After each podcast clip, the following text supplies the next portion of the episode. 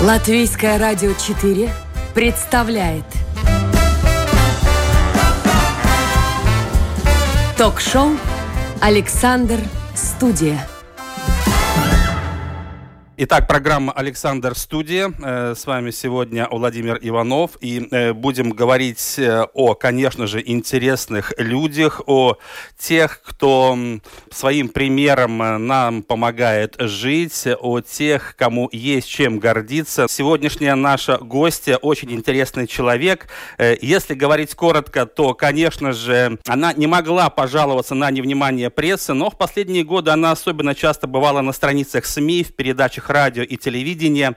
Окончив еще в 1979 году Рижский медицинский институт с красным дипломом, она осталась работать на кафедре инфекционных болезней, а в 1995 году защитила докторскую диссертацию на тему заболеваемости гепатитом С в Латвии. Сейчас она является директором Латвийского центра инфектологии, профессором кафедры инфектологии Рижского университета имени Страдания, членом правления Латвийского общества врачей, председателем Совета по сертификации врачей, членом Центральной комиссии по медицинской этике, а еще членом Международного общества инфектологов и Европейского общества микробиологов и инфектологов.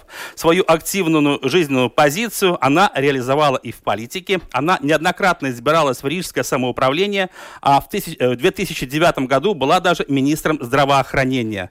Также она говорит о том, что ей повезло и в семейной жизни. Она счастливая супруга, мама и бабушка. И, как говорится, кто же это она? Главный вопрос, э, прошу любить и жаловать, это Байба Розентала. Добрый день, госпожа Розентала. Добрый день. Сегодняшняя наша программа все-таки больше будет посвящена вашей не только карьере, но и жизни. И скажите, пожалуйста, вы родом из Цесиса, я ничего не путаю? А, вы знаете, это случайность, э, потому что моя бабушка э, из э, Рамуйского предместья, и потом они переместились в Цесис. Но мама вышла замуж после окончания медучилища, четвертого медучилища Красного Креста, конечно, в Риге. И, но она боялась, что в Риге, может быть, попутают младенцев, и поэтому Поэтому выбрала. Я же лев, родилась летом. Она отдыхала у своей мамы. И так спокойно я единственная во всем отделении, когда мама меня 13 августа 55 года прошлого века родила. Э, получается, что какая-то часть моего рода действительно из э, Видземе. Э, это Цесис э, и Рамульское предместье. Но э, мой отец э, совершенно из другого региона. Он по национальности поляк. Они 17 века в Латвии мы добрались по историческим стопам. И э, он был э, в Алукснинском, э, извините, нет, Илукстес, угу. а, как называть, апрентис перевести? Округ, э, округ, можно Но сказать. это угу. в то время считалось а, э, земгалы. Угу. А, значит, и они имели много земель, а, э, большая, там, большие семьи были. Это тоже, кстати, в истории э, Латвии, э, первой независимой Латвии описано, потому что мой э, дедушка, он э, эмигрировал с семьей, за исключением отца, э, в США в 1944 году. Ну, конечно, в Германию, а потом в США но он, будучи э, родившийся в Латвии и эм, э, имея э, землю, а, он был в местном, а, сегодня, скажем, самоуправлении, тогда в предместье и председателем, и членом правления. Это все написано в исторических а, книгах, я сама нашла это. Так что я хочу только сказать, что мой отец был очень активным человеком, техническим человеком. Он не имел никакого отношения к медицине, он был всю жизнь старшим механиком судна, мореходное училище, конечно, кончал, а, но он очень высоко ценил всех медиков. Ну, в первую очередь, естественно, маму, которая 50 лет отработала милосердной сестрой, медсестрой. А, но и он э, так радовался, что я выбрала как свою следующую профессию, э, ну, учиться на врача, что по окончании, и вы, конечно, меня очень нахвалили, э, но действительно, я кончила красным дипломом, мне нравится учиться, и по сей день мне нравятся новые вещи и учиться. И, э, ну, конечно, было трудно, ну как, кто скажет, что первые два э, года в медицине легкие? Никогда. Конечно, вообще сложно, трудно. Да, конечно. Но вообще, вы знаете, мне не трудно учиться, но какой-то, вообще интеллектуальный труд самый трудный. А по логике грядки намного легче. И результат быстрее, да? И гарантированно, верно, да. если хорошо будешь работать. А, и, конечно, вот эти, ну, как бы работы надо между собой менять. И физическую что-то надо, э, чтобы голова освободилась. Ну вот, и когда я кончала, конечно, отец был очень-очень рад. И он мне, я помню, как сейчас э, у нас выпускной был в оперном театре, и только те, которые получали красный диплом, э, получали а, лично их, а остальные уже староста группы забирал, потому что много кончали, более 200 каждый год врачей, тогда хватало. И когда он видел, что я три раза там какие-то грамоты получала, еще выходила на сцену, это для него было столько, он говорит, как ты старалась, да? И я была рада, что он рад, потому что я жила в семье, где фактически было такое безусловная любовь. Мы иногда говорим, что так любят наши ну, питомцы, вот у меня сейчас э, французский бульдог 6 так. лет. Э, и вот у него, ну, у него, приходишь домой, он просто любит, потому что ты есть, да? Э, и э, я так жила, э, что отец, ну, он никогда не сделал замечания, только единственное, что он мне не позволял э, в то время, ведь очень, э, ну, как бы, можно сказать, модно было молодым людям ездить на мотоцикле, у него всегда была лег, э, ну, легковая машина, Э, у нас в семье. Э, и он, вот это единственное, что я помню, он мне не разрешил. Он сказал, ты не будешь ехать. И вы знаете, я была удивлена, но я не э, одно не говорила против, потому что он никогда ничего мне не указывал. Он только говорил, ты это хорошо сделала, ты это хорошо сделала. Вот это безусловная любовь. Ну, а мама, она никогда в жизни не повышала голос она совершенно консеквентный человек. Если она сказала, что так будет, но она всегда это могла обосновывать. И она говорила, если ты можешь мне э, сказать, почему так не надо, тогда я с тобой соглашусь. То есть я хочу сказать, что фактически а, мы с братом жили в семье, где а, ну, э, царствовала демократия. А, и это были единичные случаи, когда я смогла доказать, что действительно, может быть, можно по-другому поступить, а, и мама соглашалась. А так и вы знаете, э, для детей и юношей это очень хорошие условия. И это закладывает всю основу дальнейшей жизни. Э, потому что если ясные правила жизни – и можешь полагаться на своих родителей, если они сказали, что мы это сделаем, то я теперь понимаю, только если бы их не стало, а отца не стало в 2000 году, а мама 94 года, сейчас еще со мной. Так что э, это тоже большое счастье, естественно. Но у них род такой, они долгожители просто. Э, ну, там такое есть. Да. да. Госпожа Розенталова, я вас э, очень благодарю за теплые слова о родителях, потому что действительно, когда мы говорим о человеке, все-таки очень важно понять, какие были родители, в каких условиях человек воспитывался, что было за семья. Поэтому я уже э, снимаю некоторые свои вопросы, которые вам хотел задать дальше по поводу того же красного диплома медицины. Но все-таки, если говорить о вашей специализации, вашей специальности э, инфектология, э, это случайно в вашей жизни произошло или осознанный был выбор? Э, нет, это был осознанный выбор. Вообще по характеру я э, такой, ну, человек, который с удовольствием принимает решения, причем принимает быстрое решение и не боится. И э, мне, когда я училась, э, на пятом курсе мне предлагали, говорит, э, иди на хирурги. Я считала, что для женщины это, ну, не особенно хорошее для семьи, э, потому что хирург все время на работе. А второе, что мне э, хотелось, чтобы был быстрый, э, ну, эффект от того, что я делаю. А инфекционных э, я начала в кружке с четвертого курса, в то время были кружки угу. при кафедрах э, и при кафедре инфекционных заболеваний тоже.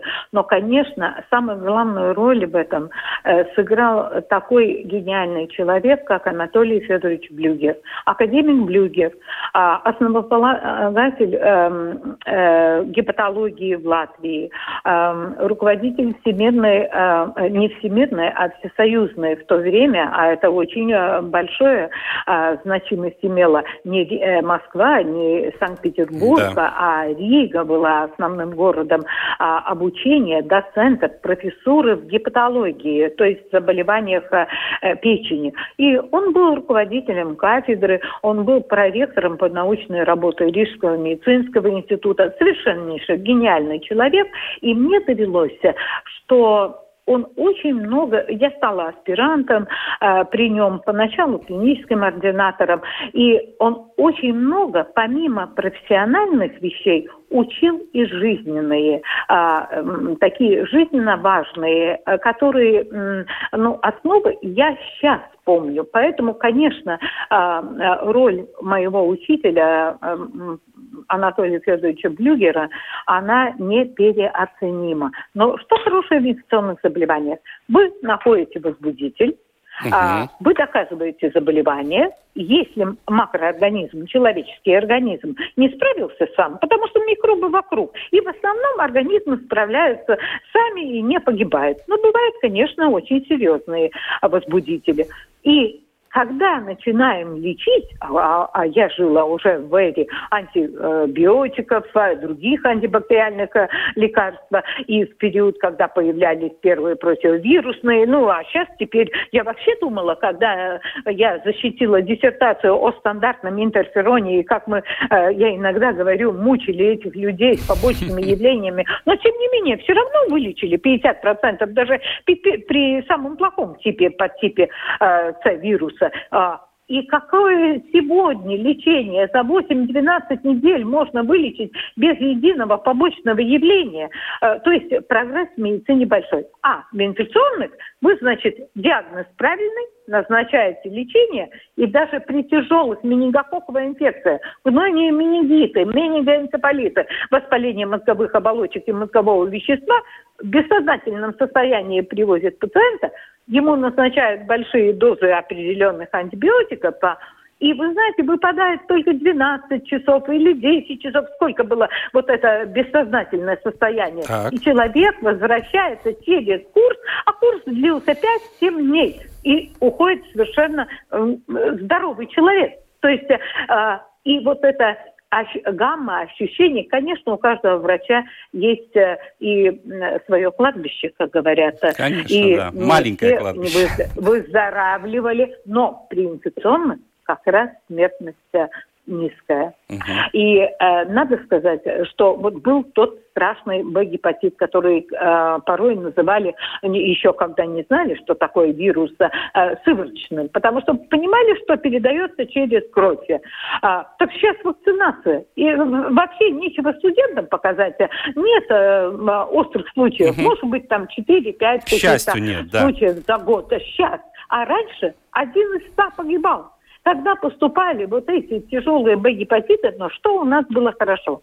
Э, конечно, это была большая привилегия, что меня сразу взяли в э, Рижский медицинский институт на кафедру инфекционных заболеваний. Поначалу, значит, клинический ординатор, потом э, аспиранта. Но э, решила одна из доцентов пойти на пенсию именно в 55 лет, как тогда уходили на пенсию. Угу.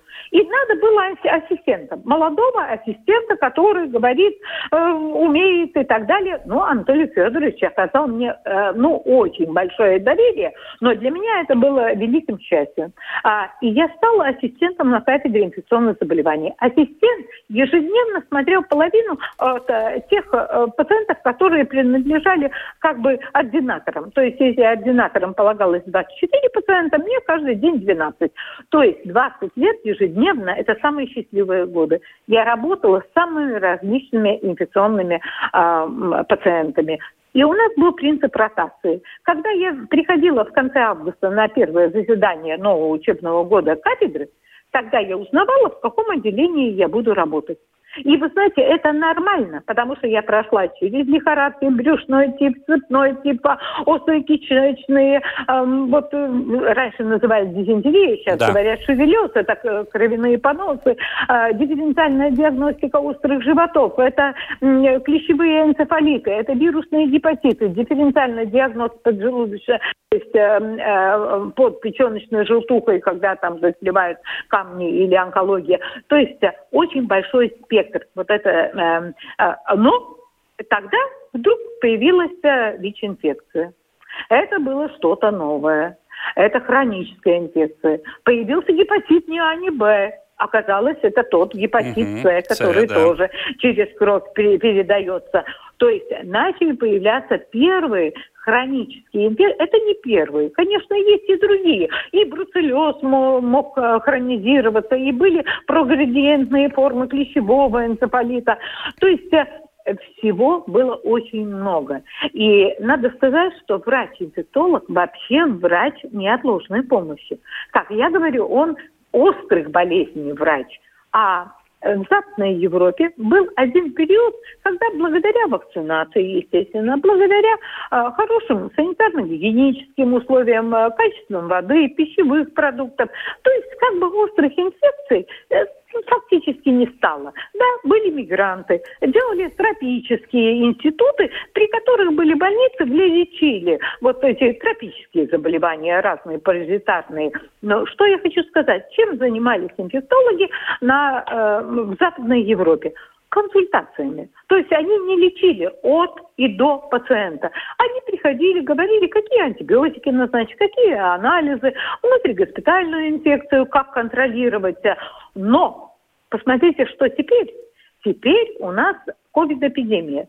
То, что периодически появляются возбудители, которые дают эпидемии и пандемии, это неизбежно, потому что весь мир построен на макроорганизмах, это мы, это да. млекопитающие животные и микроорганизмах. Микро. Э, там вирусы и бактерии, и грибки, э, и одночленные разные, да. Но самое главное, конечно, это вирусы и бактерии. И вот это взаимодействие микро- и макроорганизмов, она будет вечной. И периодически, к сожалению, эти микроорганизмы берут верх. И тогда появляются эпидемии и пандемии. И то, что сейчас, это ничего особенно нового. Мы же в истории видим, сейчас другое лечение, сейчас другое э, наука. Мы можем очень быстро э, преодолеть, вот смотрите, даже вакцины. Э, и я даже э, в дискуссии не хочу вступать о том, что надо или не надо вакцины. Э, я только один пример скажу тоже это все было только в 50-е годы, когда э, фактически во всем развитом мире э, была э, эпидемия полиомиелита, э, дети болели, и два варианта. Или они становились инвалидами, опорно-двигательный аппарат, это периферические паразы, или они умирали. И в США придумали вакцину так в очереди стояли. Надо посмотреть документальные фильмы. Это все э, снято, где третья фаза. Э, это на добровольцах, на руках держат этих маленьких э, детей, потому что родители понимают, после вакцины может быть, а не заболеют, а если заболеют, то инвалид и умирает. А сейчас у нас вакцина, которая прошла три стадии – и э, да. вот если говорить о ковидной, совершенно доказана эффективность. Да, есть четвертая стадия, на которую смотрятся еще дополнительные побочные инфекции. Но побочные инфекции или безопасность определяются и, и в третьей стадии. Поэтому тут никакого эксперимента на угу. э, людях э, нет. Госпожа Розентал, да, вот, э, честно говоря, с большим интересом прослушал вашу лекцию, потому что вы такой человек очень увлеченный, готовы, судя по всему, рассказывать о своей работе на протяжении 24 часов в сутки. Вы уже упомянули да. э, своего французского бульдожку, и я хотел спросить, вот сегодня при таком насыщенном графике у вас остается время на мужа, на семью, на детей, на внуков? А что касается детей, то они взрослые. У меня двое дочерей, да. у одной 39, у другой 30 лет. А, и они самостоятельные люди, и мы остались с мужем вдвоем уже определенное время, и поэтому мы решили, чтобы, ну, как бы, мы встречаемся, мы созваниваемся. А, кстати, вообще, чтобы позвонить, а теперь э, все-таки, ну, а, возможности намного больше, можно и фотографии пересылать, и все все знают об этом. То есть э, коммуникационные возможности существуют. И надо сказать, что почти каждый день что-то мне присылают. Или внуки, у меня двое внуков, 12-летний э, э, внук, мальчика э, Рихарда и девочка 7-летняя. Они учатся в французской школе имени Жила Верна. Это такая, ну, где по французской программе да, говорят да. на французском. Ага. Также, но они учатся и другие языки. И английский, и русский язык. Э, потому что ведь, э, ну как, э, язык до как там, Киева доведет. Совершенно да? верно, Теперь да. До да. Киева или до какого-то определенного географического места. Но, тем не менее, языки нужны. Но что касается с мужем, конечно, потому что я не вожу машину. Uh-huh. А, так случилось. А, и муж с утра меня привозит на работу, уезжает на свою работу. Потом он, он меня забирает, если может. Но в основном он может. Он как подстраивается а, под мою работу. А, ну, а приходим домой, там нас, э, он вообще очень хороший, мы как-то просто повезло опять-таки. А, покупали мы не где-то, не, не в Великобритании, и не в Франции. А, нам привезли маленького, мы увидели в этом, в этом да. СС да. объявлениях из Гомеля на автобусе двух с половиной месячного ну вот повезло, ничего не сгрыз, ничего, только свои игрушки. Э, и э, когда мы уходим, он уже видит. Я ему говорю, мы идем на работу, а оставайся и охраняй. А, ну, он понимает на латышском. Саган гайды. А, и он смотрит большими глазами и ложится спать, чтобы голова была на солнышко. А, ну, естественно, на диване. А, ну, надо убирать, э, но он ничего не делает а, дома. Только, конечно, шерсть он меняет. Он знает, что будет лето, теплое лето. Конечно, Сейчас надо поменять да. шубку. Ну, вы знаете, вообще человек с годами, конечно, меняется. И воспринимает жизнь а, а, как ну, большую ценность, естественно. И на мелочи уже себя не тратит. Я все убираю, но тем не менее, если я вспоминаю, когда дети были маленькие, чтобы у меня была собака, и там падала шерсть, это для меня был бы какой-то ужас. Кошмар, ужас, да. Невозможно. Да. А теперь э, нет, ну надо пропылесосить, да, естественно, надо. Э, э, но это не настолько трудно. То, что дает для нас это животное, э, то есть э, наш любимец, это вообще, ну нельзя никак оценить. Конечно. А если а, вот говорить о вашем муже, вы 40 лет в браке, все-таки вот э, э с высоты прожитых 45. лет, да, 45, 45 даже. Вот секрет семейного счастья, госпожа Розентала, поделитесь с нашими радиослушателями. В чем же секрет, на ваш взгляд? Ну, во-первых, я думаю, что должно э, совпасть, как я говорю, звезды. Очевидно, все-таки есть что-то такое, что именно этот человек должен быть. А, а второе, э, мы совершенно разные люди. А, мой муж очень э, спокойный, уравновешенный, он э, вообще э, экономист-финансист, но это не имеет никакого значения. Он по характеру такой, э, и поэтому он не отвечает. Я вот такая вспыльчивая, могу сказать, но я обвернусь и никогда обиды не держу. Он к этому надо приспосабливаться и не переделывать человека, потому что ни одного человека переделать нельзя. Можно, конечно, какие-то с годами определяются какие-то совместные правила, как мы общаемся, как мы э, живем, что мы делаем, что не делаем. Ну, то есть э, это элементарно. Но вы знаете, вот э, я, наверное, уже говорила продуценту, что мне спросили, вот э, что вас, э, может быть, раздражает или не нравится, но то, что мне все равно не нравится, несмотря на всю демократию, э, ну, такое невежество – и поэтому воспитание имеет огромное значение, с какой семьи человек исходит. А, и вот не прощаю я дерзости. И вот этого невежества и дерзости у мужа нет. Угу. Может быть, оно и где-то спрятано, и, может быть, и у меня спрятано это. Но то есть тогда у обоих оно спрятано. Угу. И не проявляется в нашем общении. Это обязательно. Но вообще бывает, когда надо подстраиваться а, одному под другого как бы и наоборот. Э, все-таки есть какие-то, ну теперь модно говорить, приоритеты, а просто мы чувствуем, когда другому труднее на работе, может быть, что-то, ну, какие-то неприятности. Ведь жизнь это не так, чтобы э, все время были там медные э, реки, да, такого не бывает. Болеют дети, болеем сами, э, болеют родственники, уходят э, родители. То есть э, бывает э, сто и одна причина, когда можно и э, поссориться, и что-то.